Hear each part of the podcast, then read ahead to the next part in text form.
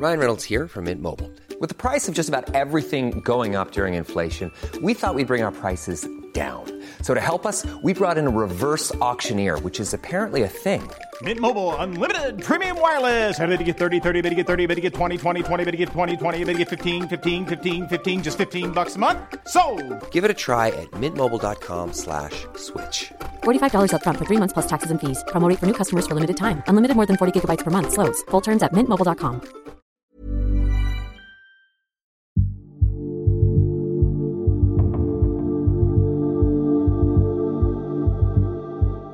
On June 8th, an 11 year old girl named Mia Cerrillo from Uvalde, Texas, gave video testimony to the United States Congress. Wearing glasses and a t shirt emblazoned with sunflowers, Mia described the moment a teenage gunman walked into Robb Elementary School and killed 19 children and two teachers. There's a door between our classrooms, and he went through there and shot my teacher and told my teacher goodnight and shot her in the head. And then he shot some of my classmates. In order to save herself, Mia explained to the members of Congress, she smeared herself with the blood of her murdered classmate and played dead. When I went to the barracks, uh, he shot my friend that was next to me, and I thought he was gonna come back to the room, so I grabbed the blood and I put it all over me. What did you do then when you put the blood on yourself? Just stay quiet, and then I got my teacher's phone and called 911. When asked if she thought a shooting could happen again, Mia nodded her head. For those gathered on Capitol Hill, listening to such a horrifying account of a mass shooting is a tragically common occurrence, as is political inertia. Even though more than 900 school shootings have taken place in the past decade, Congress has failed to pass any legislation that would curb gun violence. But that might change. Last week, the Senate reached a bipartisan gun reform agreement that, if passed into law, could be the most significant in 30 years. This is The Economist Asks. I'm Jon Fasman, in for Anne McElvoy, and this week we're asking Will America finally pass gun control legislation? My guest is the senator who led the negotiations for Democrats, Chris Murphy of Connecticut. He's been fighting for stricter gun laws since 2012, when another gunman killed 20 school children and six adults at Sandy Hook Elementary School, in the district he represented when he was in the House. He shouldered the anger and anguish of the community, and when he joined the Senate in 2013, his maiden speech was a rousing call for change. In this country he's just gotten so callously used to gun violence that it's just raindrops. It's just background noise. And that reality, the one in which we are losing 30 Americans a day to gun violence, in which a chart that shows you how many have died since December 14th is almost unreadable because it's a cast of thousands. That reality is just as unacceptable as what happened in Sandy Hook that day. But the stream of tragedies since Sandy Hook were not enough to persuade Murphy's colleagues to act. After Uvalde, Murphy feared that Congress would once again do nothing. He took to the Senate floor and pleaded. Our kids are living in fear every single time they set foot in the classroom because they think they're going to be next. What are we doing? Why do you spend all this time running for the United States Senate? Why do you go through all the hassle of getting this job, of putting yourself in a position of authority? If your answer is that as this slaughter increases, as our kids run for their lives, we do nothing. At last, the senator managed to harness momentum and achieve a rare feat in a divided Congress. He and John Cornyn, his Republican colleague from Texas, have assembled a bipartisan group of senators to support legislation that, at the time we recorded this interview, is planned to include enhanced background checks for gun buyers under 21, funding for states to implement red flag laws, which let police temporarily take guns from people who are a danger to themselves or others, a ban on buying weapons for anyone convicted of domestic violence, funding for mental health treatment, and a federal ban on gun trafficking and straw purchases. While the agreement is certainly a breakthrough, it's not yet law. Senator Murphy joined me on Wednesday afternoon during a brief break from writing the actual bill to discuss what happens next. Senator Chris Murphy, welcome to The Economist Asks. Thanks for having me. Senator, you've spent a decade trying to pass gun control legislation. And in that time, you've seen negotiations falter and proposals get defeated. And now you've struck this agreement that could be the most important federal gun legislation in 30 years.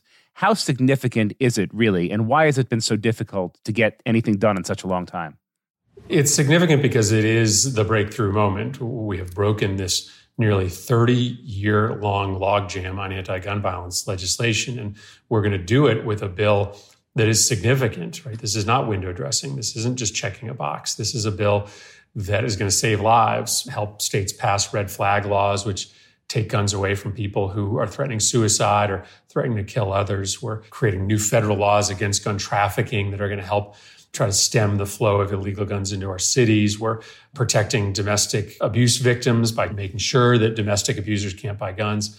It's a pretty substantial bill, and it also includes billions in mental health spending to fix a very broken mental health system. So it's a significant moment, not just because the bill is going to make this country safer, but also because it's a watershed moment in which we now are asking the question how much more can we do to stem the tide of gun violence in this country rather than asking the question, will we ever do anything to stem the tide of gun violence in this country?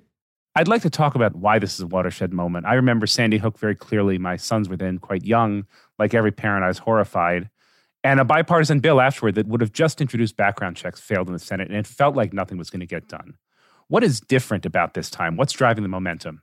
Well, I think you have to understand that Washington really doesn't ever have epiphany moments where there's one status quo, a moment happens, and that status quo is upended overnight.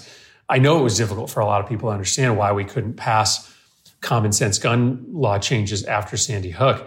But the anti gun violence movement just didn't exist in 2013. And the gun lobby was at their zenith, was as strong as they had ever been. And so, what we've done over the last 10 years is build up the anti gun violence movement so that we have thousands and thousands of supporters, of activists, of people who are on the phones. That has made a difference, right? 10 years into that movement.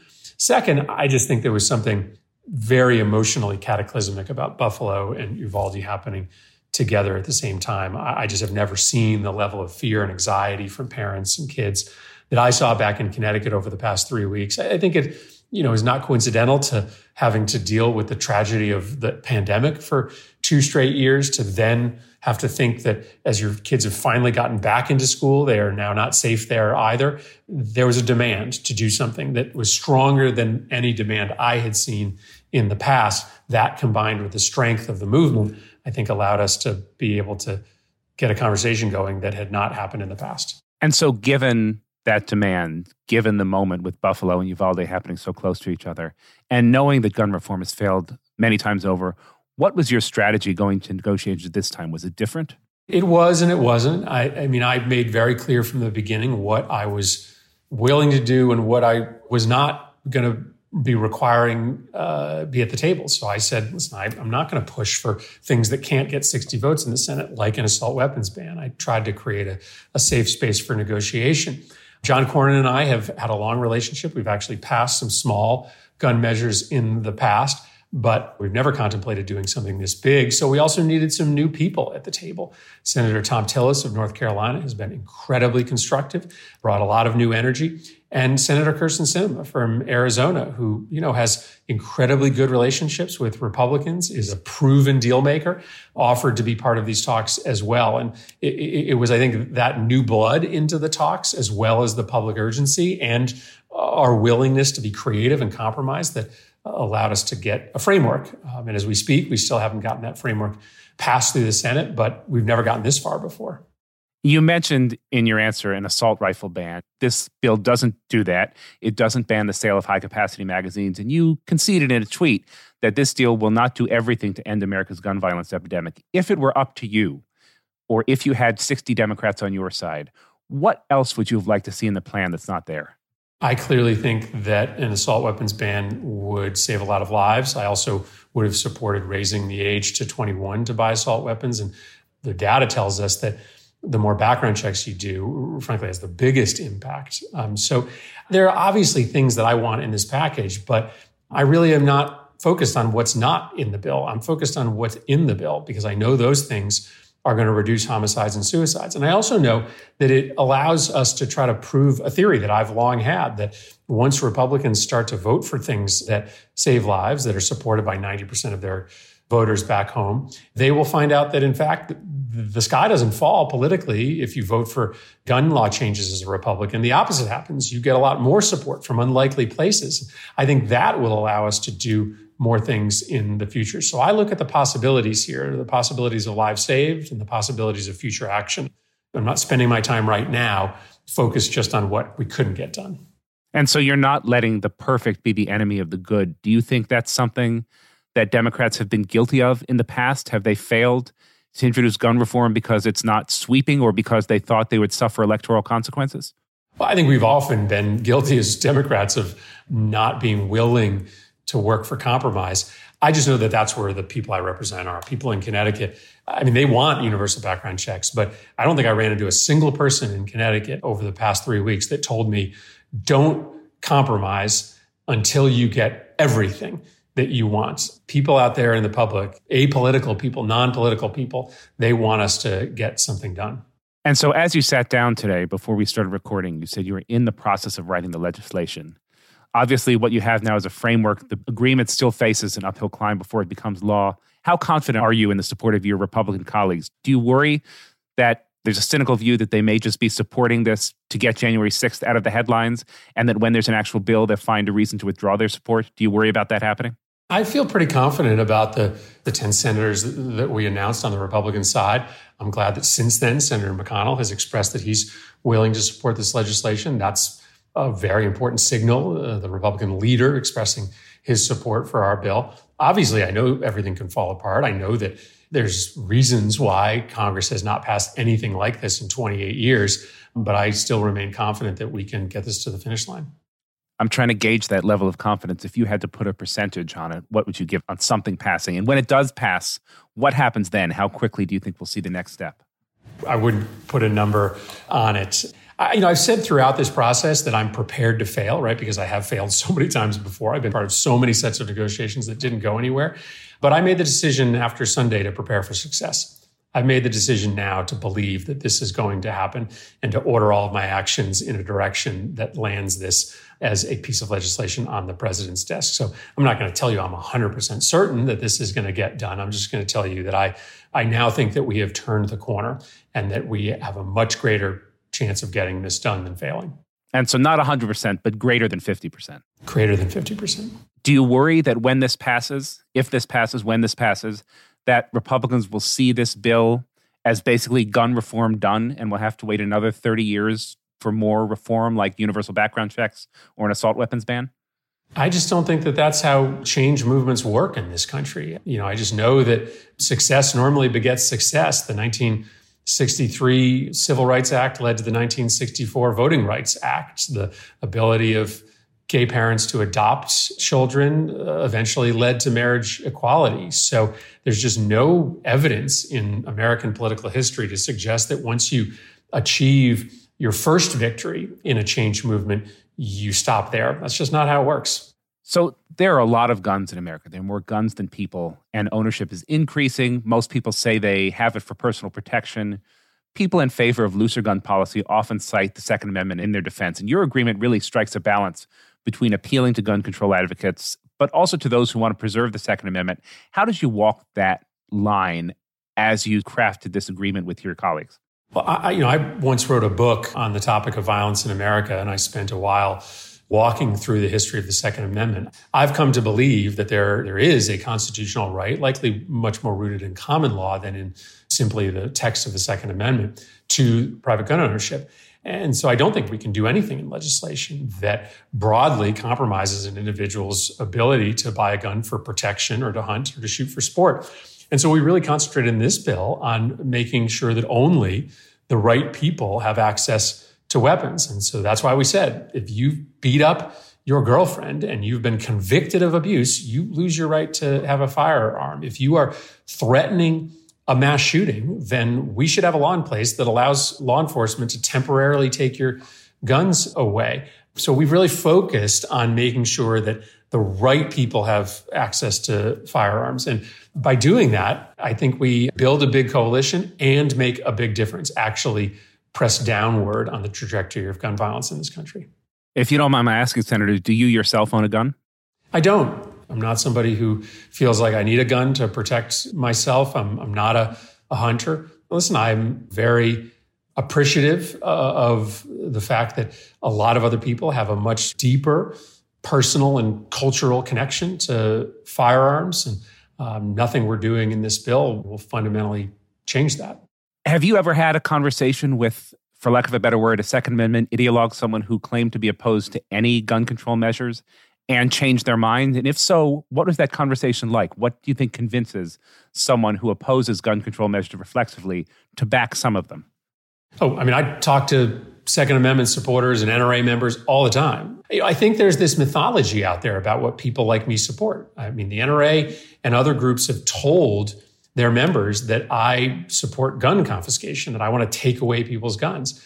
Nothing could be further from the truth. That's not what I support. I just support making sure that only the right people have access to weapons. And I don't believe that these military style weapons should be sold any longer. And so often when I get into a conversation with, you know, somebody who sees themselves as antagonistic to me on the issue of guns, I try to get the conversation to background checks. I try to talk about whether or not you believe that every gun sold should come with a background check. And almost universally, that person says, Well, yeah, of course, I support that. I did a background check. It was only three minutes, five minutes long. We should do that. But that's not what I'm talking about. I'm talking about you trying to take away my guns once you sort of find that common ground, you know, the conversation can be a little different. You mentioned the NRA in your previous answer, and they've so far kept quiet. They've said they'll make their position known when the full text of the bill is available. But I just wonder the NRA is a very convenient boogeyman, but more than 40% of American households own at least one gun. To what extent do you think gun control advocates are fighting the NRA and the gun lobby? And to what extent are you just swimming upstream against a, a really deeply embedded American gun culture? But remember, gun owners support the changes that we're talking about. So I think it's a real dangerous assumption to say, oh, well, lots of people in this country own guns, so they must not want restrictions on guns. In fact, Senator Cornyn went to his Republican meeting this week with polling showing that the changes in our bill are supported by 80 to 90% of Americans. And of course, you can't get to 80 to 90% public support without the vast majority of gun owners agreeing with those changes. So the things we're talking about here, red flag laws, taking guns away from domestic abusers, being a little bit more careful about how you sell guns to people under 21. Those are things that are supported by gun owners and non gun owners. But if those things are so popular, if they are supported by gun owners and non gun owners, why do you think it has taken 30 years for this just modest legislation to emerge?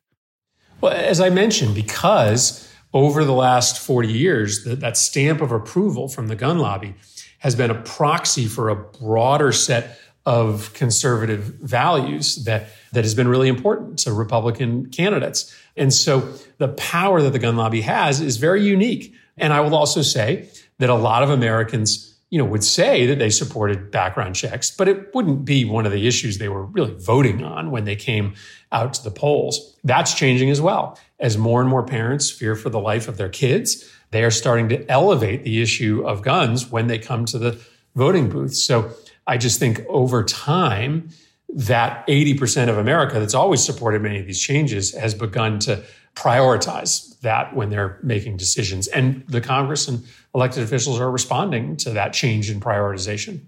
Let me end, if I may, with a slightly more personal question. I don't think there's anyone in the Senate who is as closely identified with the quest for sensible gun legislation as you are. And gun control is often framed as a hopeless, fruitless venture. But after 10 years, you're really standing on the cusp of some real reform. What does that mean to you and to the families of the victims you've been fighting for?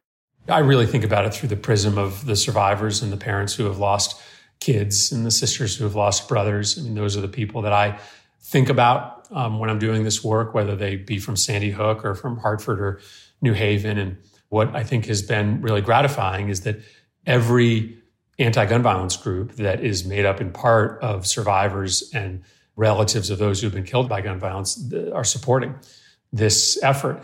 Again, not because they think it does everything that they want or that we should do, but because they believe in progress and they think a way to honor their loved one who perished in an incident of gun violence is to show that change is possible. And if this legislation can stop one additional family from having to go through what they went through, they're willing to back it. My guess is that this is going to stop thousands of homicides and suicides, not just one or two. And uh, I'm glad to have the support of so many victims of gun violence, survivors of gun violence, and relatives of those who've been lost. Senator Chris Murphy, thank you so much for joining us today. Thank you.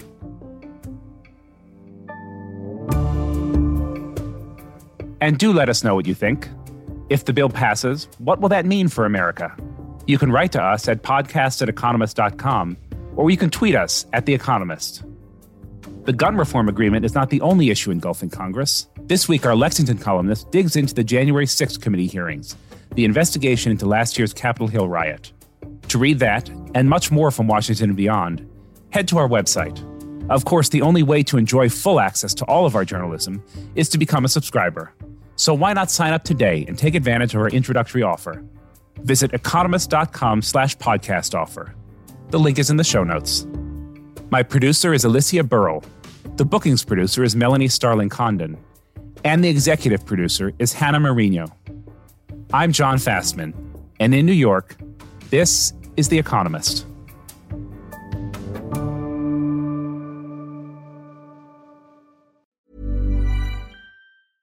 Imagine the softest sheets you've ever felt. Now imagine them getting even softer over time. That's what you'll feel with Boll and Branch's organic cotton sheets. In a recent customer survey, 96% replied that Boll and Branch sheets get softer with every wash. Start getting your best night's sleep in these sheets that get softer and softer for years to come. Try their sheets with a 30-night guarantee. Plus, get 15% off your first order at bollandbranch.com. Code BUTTERY. Exclusions apply. See site for details.